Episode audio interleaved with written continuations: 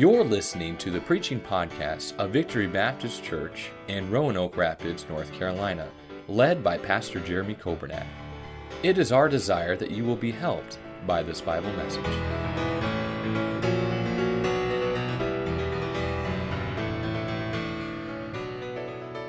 Matthew chapter number 1, verse number 18.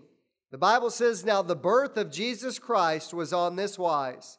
When as his mother Mary was espoused to Joseph, before they came together, she was found with child of the Holy Ghost. Then Joseph, her husband, being a just man and not willing to make her a public example, was minded to put her away privily. But while he thought on these things, behold, the angel of the Lord appeared unto him in a dream, saying, Joseph, Thou son of David, fear not to take unto thee Mary thy wife, for that which is conceived in her is of the Holy Ghost. And she shall bring forth a son, and thou shalt call his name Jesus, for he shall save his people from their sins. Now all this was done that it might be spoken, uh, that it might be fulfilled, which was spoken of the Lord by the prophet, saying, Behold, a virgin shall be with child, and shall bring forth a son and they shall call his name Emmanuel, which being interpreted is God with us. Then Joseph, being raised from sleep, did as the angel of the Lord had bidden him, and took unto him his wife, and knew her not till she had brought forth her firstborn son, and he called his name Jesus. Amen. Let's pray. Our Father, we thank you for the Christmas story. Thank you for this time of year. And I pray that you'd speak to our hearts and challenge us this morning. I pray you convict us. I pray you'd remind us of some truths. And I pray that uh, we would leave here uh, not the same as the way we came in, but I pray we'd leave here with a greater love for you and a greater desire to serve you and a greater desire to be what you'd have us to be. We pray these things in Jesus' name. Amen. Thank you for standing. You may be seated. It's uh, so good to have uh, visitors with us, and we got some folks that have been visiting. The Hatchers. I need to get back talk to you and the Edwards. we have been honored to have you folks. And uh, got our neighbor here, Mr. Jackson. Good to see you. And Brother Greg, you got your uh, co worker and family in the front. We're so honored to have you. Uh, Miss Kelly, you got your, got your brother here, Ken. We're glad to see you. And I'm sure there's others. I'm not missing anybody on purpose, but uh, I'm just trying to scan the crowd here. And uh, we're so thankful you're in church, especially during this Christmas season. I know it's busy. But let's make sure we put Jesus number one. That's where he belongs, first place. I want to ask you a question. I asked this in the early service, and of course, in the early service, we have a smaller crowd. It's usually about 100, 110 people in the early service every week. But I wonder how many in this room, and if you don't, if you can't raise your hand, it's no problem. It's just this is just the way it is. But how many of you have been in church for over 20 years of your life? You've been in church. Let me see your hands. All right, a lot of hands. You put them down. How many of you have been in church for over 30 years? 30 years or more you've been in church. That's a lot of hands still. You put them down. How about 40? Where's our 40s? Oh, some of you aren't even 40 years old. I don't believe it. 40, all right, put your hands down. And then the last uh, time I'll ask, or the last uh, year I'll ask, is 50 years or more. How many have been in church for over 50 years? It's a lot of hands. You put them down. There was quite a few in the early service. I'd guess there were about 15 or so out of 100 people. And uh, that's a lot of hands of people that have been in church. By the way, if you've been in church for three weeks, I'm glad you're in church. And you got to start somewhere. But and the goal, by the way, the goal is to get in church and stay in church and stay in the Bible and love God and serve God for a lifetime. Maybe you got saved later in life, or maybe you got away from the Lord, now you've gotten back. Uh, stay on track and uh, keep on. I ask those questions for this reason. I'm going to preach this morning a message about the Christmas story that I just take for granted that everybody knows. I just assume that everybody understands this. As a matter of fact, this message this morning is not an obscure thought, it's not some remote or random part of the Christmas story. This message that I'm going to preach this morning is a Bible doctrine. Not only is it a Bible doctrine, we would refer to this as a cardinal doctrine, meaning that this is foundational. If you don't have this doctrine, then you don't have anything. By the way, the message I'm going to preach this morning, if you don't have, and if I don't have this doctrine to base our faith upon, then we don't have a faith. As a matter of fact, there's no Christmas story without this Bible doctrine. There are Bible doctrines that are foundational, such as the deity of Christ. I'll preach about that probably in a couple weeks, maybe the Sunday right after Christmas. The deity of Christ just simply means that Jesus is 100% God. It's not. By the way, we believe in the Trinity God the Father, God the Son, God the Holy Spirit. And it's not like this God the Father has the most power, and then God the Son has some power, and the Holy Spirit has a little bit. Oh no, they are three in one. They are coexistent, they are co equal. That's a Bible doctrine. The Trinity, it's a Bible doctrine. The deity of Christ. Here's a, a Bible doctrine the blood atonement. You know what that means? That Jesus shed his blood, and without the shedding of blood, there's no remission of sins. If Jesus didn't die on the cross, if Jesus did not have his blood shed for you and for me, then we are still lost in our sins. You've got to have the blood atonement. What can wash away my sin? Nothing but the blood of Jesus. That's foundational. There's a doctrine that we refer to as the bodily resurrection of Christ. Here's what that means. Jesus was crucified, he was he died, he was buried and Jesus his spirit didn't just kind of go up to heaven to be with God. His body his body was resurrected. Jesus rose from the dead and he was seen. The Bible says of above 500 witnesses, they saw him. After he died, they saw him as he was resurrected. He came back from the dead. Can I tell you, that's a foundational doctrine that we hold to. Another foundational doctrine is that of the second coming. That means Jesus is coming back. He came the first time in a manger, but when he comes back, he is coming to rule and to reign, and Jesus Christ is coming back. That's foundational. Here's the doctrine I want you to see this morning. It says in verse number 18 Now the birth of Jesus Christ was on this wise when, as his mother Mary was espoused to Joseph, before they came together, she was found with child of the Holy Ghost. Now, did you catch that in verse 18? The Bible says she was found with child of the Holy Ghost. That means that his birth was miraculous. His conception was miraculous. The Bible says before they came together, before they had a physical, intimate relationship, Mary had conceived in her a baby, and that baby was conceived not of Joseph, that baby was conceived of the Holy Ghost. Can I tell you, there's never been another baby that's been born like that? Never has been, never will be. This doctrine that we're talking about this morning is what we refer to as the virgin birth of Christ. Go with me down to verse number 20.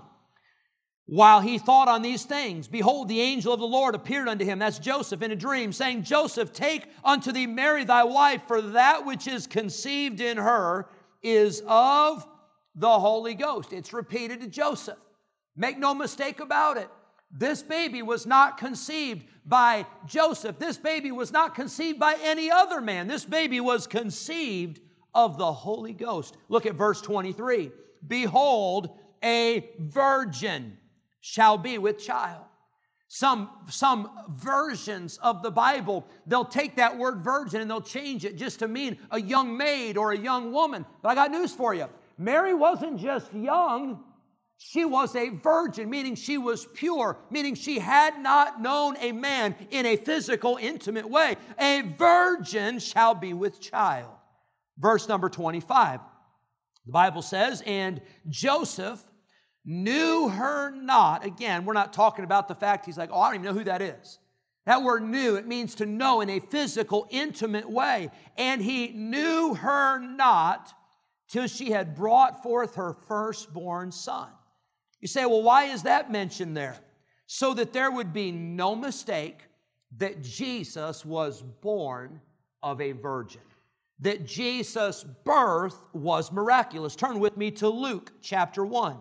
Luke chapter 1, verse number 27. The Bible says that the angel came uh, to a virgin, verse 27, espoused to a man whose name was Joseph, and the virgin's name was Mary. Verse number 31 And behold, thou shalt conceive in thy womb and bring forth a son, and thou shalt call his name Jesus. The name Jesus means Savior. And I tell you, God looked down and He saw this world and He saw the mess that this world was in. And God didn't send another prophet, God didn't send another priest. God didn't send another king. God didn't send another teacher. God sent his son. He sent us Jesus, the Savior, the only one who could save us from our sins. Verse 34 Then said Mary unto the angel, How shall this be, seeing I know not a man? Mary's asking the question. She said, How am I going to have a baby? Because I've not had a relationship with a man. Verse 35 The angel answered and said unto her, The Holy Ghost shall come upon thee, and the power of the highest shall overshadow thee. Therefore also that holy thing which shall be born of thee shall be called the Son of God. Say, why do all of those verses say it over and over and over again? Here's why because the birth of Jesus was miraculous. The birth of Jesus was that of a baby being born of a virgin. We believe, and the Bible teaches very clearly, in the virgin birth. Make no mistake, Jesus was not born of man, but he was born of God. He is the Son of God. Let's talk about how this applies to us today. Number one, and I'll go quickly. We got done early last week. Please don't get your hopes up for today. But last week we did get done early, so I'll use some of my time from last week. Number one, I'm just, I'm teasing, okay? Some of you getting worried. Number one, the plan of God. The virgin birth was no accident. The virgin birth was not an afterthought. God was not in heaven thinking, you know, I wonder how I should send my son to be born. And he didn't just flip a coin or he didn't just kind of come up with something someday, but this was a plan that had been prophesied. You don't have to turn there, but Isaiah 7 14, the Bible says that a virgin would conceive and bring forth a son and call his name Emmanuel. That was prophesied hundreds of years before Jesus was ever born. It was prophesied, it was predicted, and it was promised that Jesus Christ would be born of a virgin. It was prophesied that Jesus would be born in Bethlehem. Now, can I tell you, we know Bethlehem, and Bethlehem is very exciting for us, and it's common for us to sing about Bethlehem in the city of David, a Savior, which is Christ the Lord. But Bethlehem was just a tiny little place out of the way. That wasn't where the kings were. Jerusalem was where the kings would be. But Jesus was born in Bethlehem. Micah 5 2 prophesied. Genesis chapter 3. Go back to the first book in the Bible, and it was prophesied that there would come a Savior from the seed of a woman. Now, what's interesting about that is normally in the Bible it talks about the seed of a man. you hear many times the seed of Abraham or Isaac or Jacob, but Genesis 3, the Bible says that from the seed of the woman there would come a Savior. And that Savior would crush the head of the serpent. Can I tell you who fulfilled that?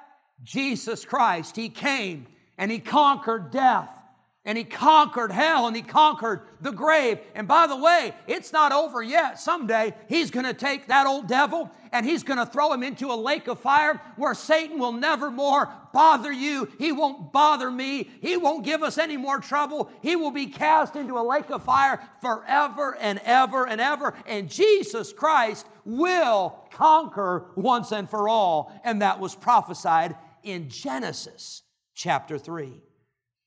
In Galatians, the Bible tells us that Jesus came at the fullness of time.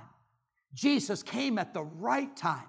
Jesus came not one day early, He didn't come one day late. How many of you know that babies don't always come when you think they're coming, right? Sometimes they come early, sometimes they come late, sometimes they come when you don't least expect it. But I want to tell you this Jesus came right on time.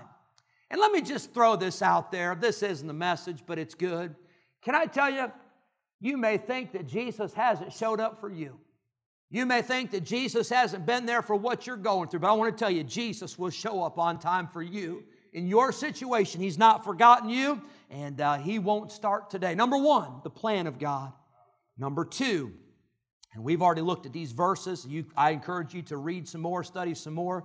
But number two, I want you to see the purity the purity of Mary and Joseph. We didn't even get into the life of Joseph, but Joseph, the Bible says that he was a just man. Uh, Mary and Joseph were godly, they were pure, they were devout, meaning that they did everything to do what was right. Can I tell you, this was important? This was not an accident. God went to such great lengths in Scripture to record that Mary and Joseph were pure because Jesus is God, because God is holy. In Old Testament times and into the time of Christ, there were three stages in a marriage. The first stage was the engagement. Now, by the way, we don't do this like this today. Some countries do, we don't. But in some places, and in Bible times they did it this way, the parents picked your spouse for you. I don't mean they suggested it. I don't mean that they encouraged it. I mean they picked your spouse for you. Amen. Easy for you to say, Brother Dan, you're already married. what about Mark and what about Alexis and Haley? You need to pray for them. But the first stage was the engagement, and many times your spouse was picked for you and you had never even met them. The next stage was the betrothal, and in the betrothal stage, historians tell us that it lasted for a year, but during that stage, the marriage had still not been consummated, there had not been a marriage ceremony. But it was during that time where literally the they're actually getting to meet one another. You know, that'd be scary. Meet the person, say, Hi, my name is so and so. My name is so and so. We're getting married, and it's the first time we're ever meeting. But that is the stage that Mary and Joseph were in. The third stage would have been the marriage ceremony, and they had not come to that stage, and they had not yet come together. But you see, Mary and Joseph, the Bible makes it very clear that they were pure, they were holy, they had not yet known one another in a physical, intimate way. God goes to great lengths to make sure that is clear for us in Scripture so that we know we have a virgin born Son of God. Now, I want to remind you if Jesus is not virgin born, then the Bible is a lie. And Jesus is not who he says he was. Jesus himself claimed that he was the Son of God. And if Jesus was not the Son of God, if Jesus uh, had a, a father, uh, an earthly father uh, who had a relationship with Mary, and Jesus came from that relationship, then Jesus is a liar. You see, there's a lot resting on this virgin birth thing. And the whole Christmas story, the fact that a, virgin would conceive and bring forth a son, you better throw all that out if Jesus was not born of a virgin. But the Bible makes it very clear. But we're living today in a society where purity is laughed at. We're living in a society today where anything that is holy and godly and right has been thrown out the window. We live in a society today where it is common for a man and a woman to live together and not be married. We're living in a society today where people will say things like, yeah, they're just sleeping around. Yeah, they're just shacking up. Or for married people that want to have relationships with other people other than their spouse. And by the way, that's wicked as well. It's kind of quiet on that one, but it's going to be a long message if I'm the only one amening. But people like to use the terms like it was just an affair. It was just cheating.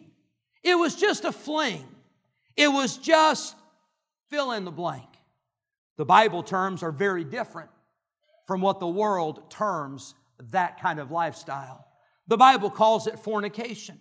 The Bible calls it adultery. The Bible calls it lasciviousness and lewdness and youthful lust. And the Bible calls it sin. And the Bible calls it wickedness.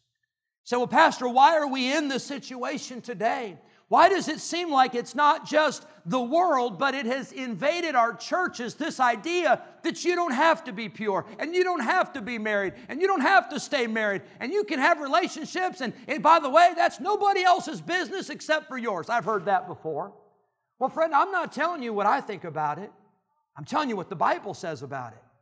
And I'd say it's kind of God's business. He's the one that created us. He's the one that gave us life and breath, and He's the one that gave us a Bible for us to live by. You say, Well, Pastor, I hope you know this isn't popular what you're preaching. Thank you for your information. I already knew that. And by the way, it wasn't popular in Jesus' day either. There was a man who was the king, his name was Herod. And Herod took his brother's wife and John the Baptist, the preacher. John the Baptist pointed his finger at Herod. He said, It's not lawful for you to have your brother's wife. And John the Baptist lost his head. Kind of hope I don't lose my head over this message, but I know we'll lose members. I know we'll lose people. I know, I know that I won't be voted most popular pastor in Roanoke Rapids. I've, already, I've known that for eight years, so that's not a newsflash either. But I want to tell you, when I stand before the Lord, I'm not worried about what everybody else in the community is saying, but I'm very concerned about what God says. And I must preach the Bible and we must believe the Bible. And if you don't believe the Bible, you've got no foundation for life. You see, I think we're in this mess, obviously because of our flesh and obviously because of sin. But we have idolized the people of today in Hollywood. We have idolized the sports stars. We have idolized the politicians who live like the devil and we think they're the greatest thing since sliced bread. I got news for you. We better get back to seeing things the way that God sees them. I don't know if there's such a thing. I'd be happy for you to correct me if I'm wrong. But I don't know if there's anything on TV anymore, anything, anywhere. I know you could find something from 50 years ago, but any current TV show or series that actually promotes holiness, that actually promotes a husband and a wife being faithful to one another. As a matter of fact, it's the opposite. That's mocked. It's glorified if you can have an affair. It's glorified. Let's see what we can get away with. Let's see how much fun we can have. Let's live it up. Can I tell you, that's not what the Bible says. And the Christmas story starts with the fact that there was a man by the name of Joseph who was just. There was a woman by the name of Mary who was pure. She was a virgin. And God makes a point to say that these people were pure. I want to challenge our young people.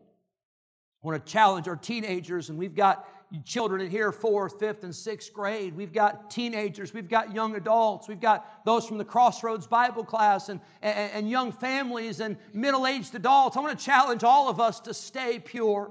If you're not married, your goal ought to be to walk down a, a, an aisle someday and stand at a marriage altar and say, I'm pure. I'm giving myself to my spouse. I'm giving myself to you. If you're here today and you are married, the goal for you is to stay faithful to that spouse say, well, it's not that big of a deal. I, am not saying your coworkers think it is. I'm not saying that Hollywood says it is or isn't, but I'm telling you what God says. we must be pure. The Bible says in the Old Testament, Thou shalt not commit adultery. In the New Testament, Jesus takes it a step further. Jesus said it's not just what you do, but it's what you think. It's what you look at. It's the, the, the lusts of the flesh. And, and may God help us to be pure. I don't belong to myself, I belong to the Lord. My body is the temple of the Holy Spirit of God, and so is yours if you're saved. I read this stat this week that in the United States there are 130 million households, and only 18% of the households today have married parents with children. That is down 22% from 1970. Can I tell you, God placed His Son in a home where there was a husband and a wife. God placed His Son in a home where there would be a, an earthly father and there would be a mother. This is the goal, this is God's plan. So, Pastor, I'm here today and I haven't done it that way. Maybe you're watching online or you're listening on the radio and you say, Well, well what about me? I've messed up. I've done things I shouldn't do. I've gotten away from the Lord. I've, I, have ruined my testimony. I've ruined my marriage. I've done, you fill in the blank. You say, What about me? Well, I've got some good news for you. But you look at Matthew chapter 1, the verses that we usually skip over or we skim rather quickly. This is the genealogy of Jesus Christ. And it says in Matthew 1 in verse number 1, I want you to see it. You have to see this with your eyeballs, okay? Matthew 1, verse 1, the book of the generation of Jesus Christ, the son of David. Whoa. Remember the promise that God gave to David that there would come a king that would sit on the throne of David, that would rule and that would reign? Well, guess what? David made some mistakes. Yet God was able to use a man like David.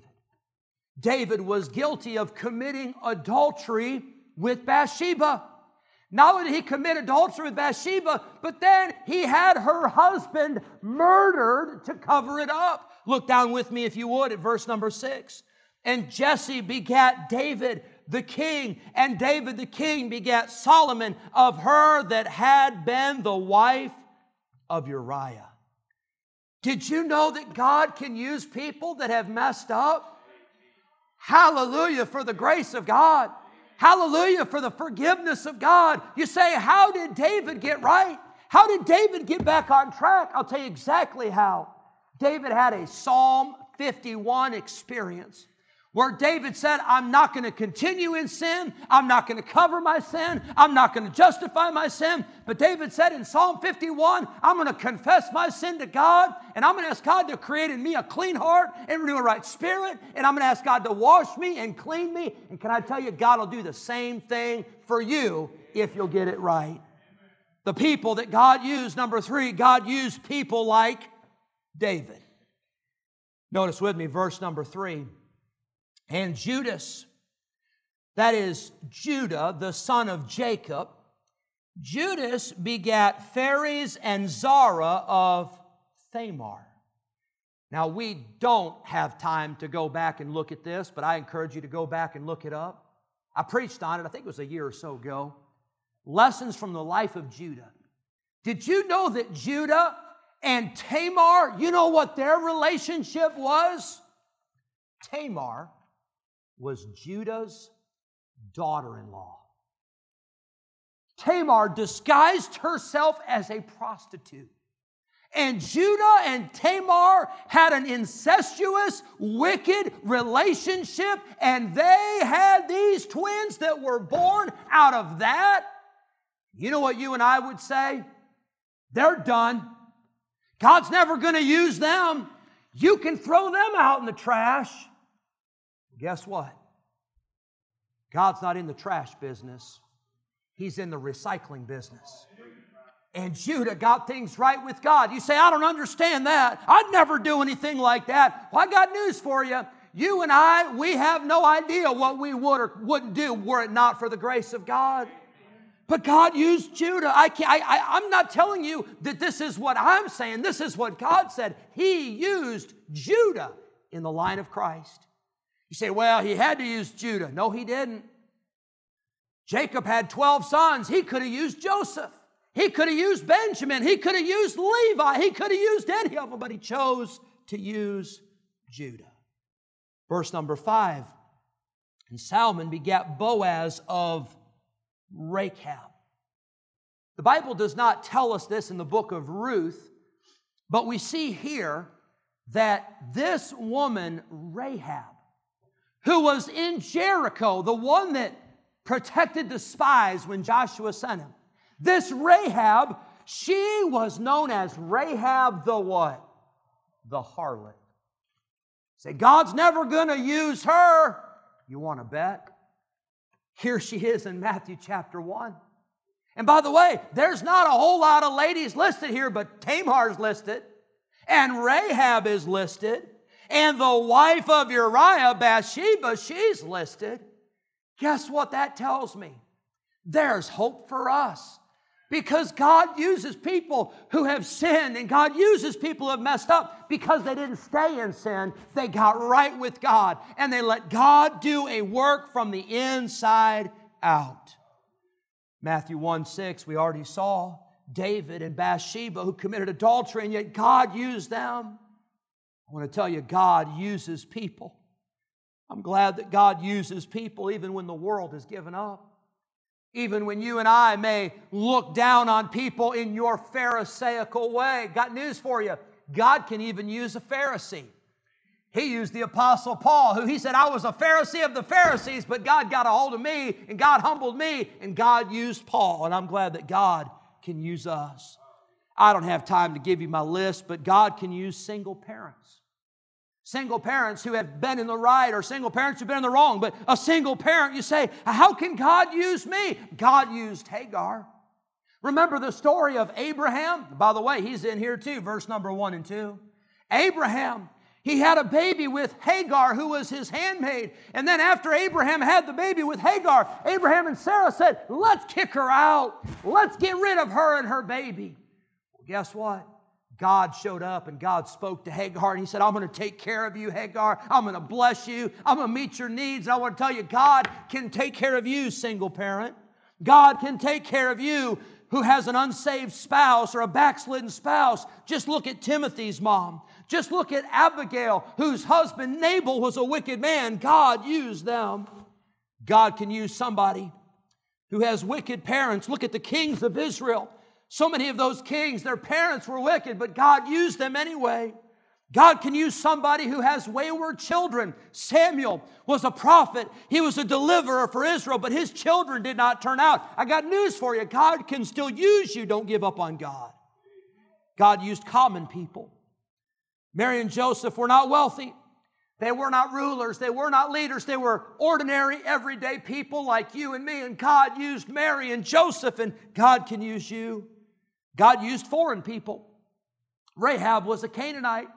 Ruth was a Moabite.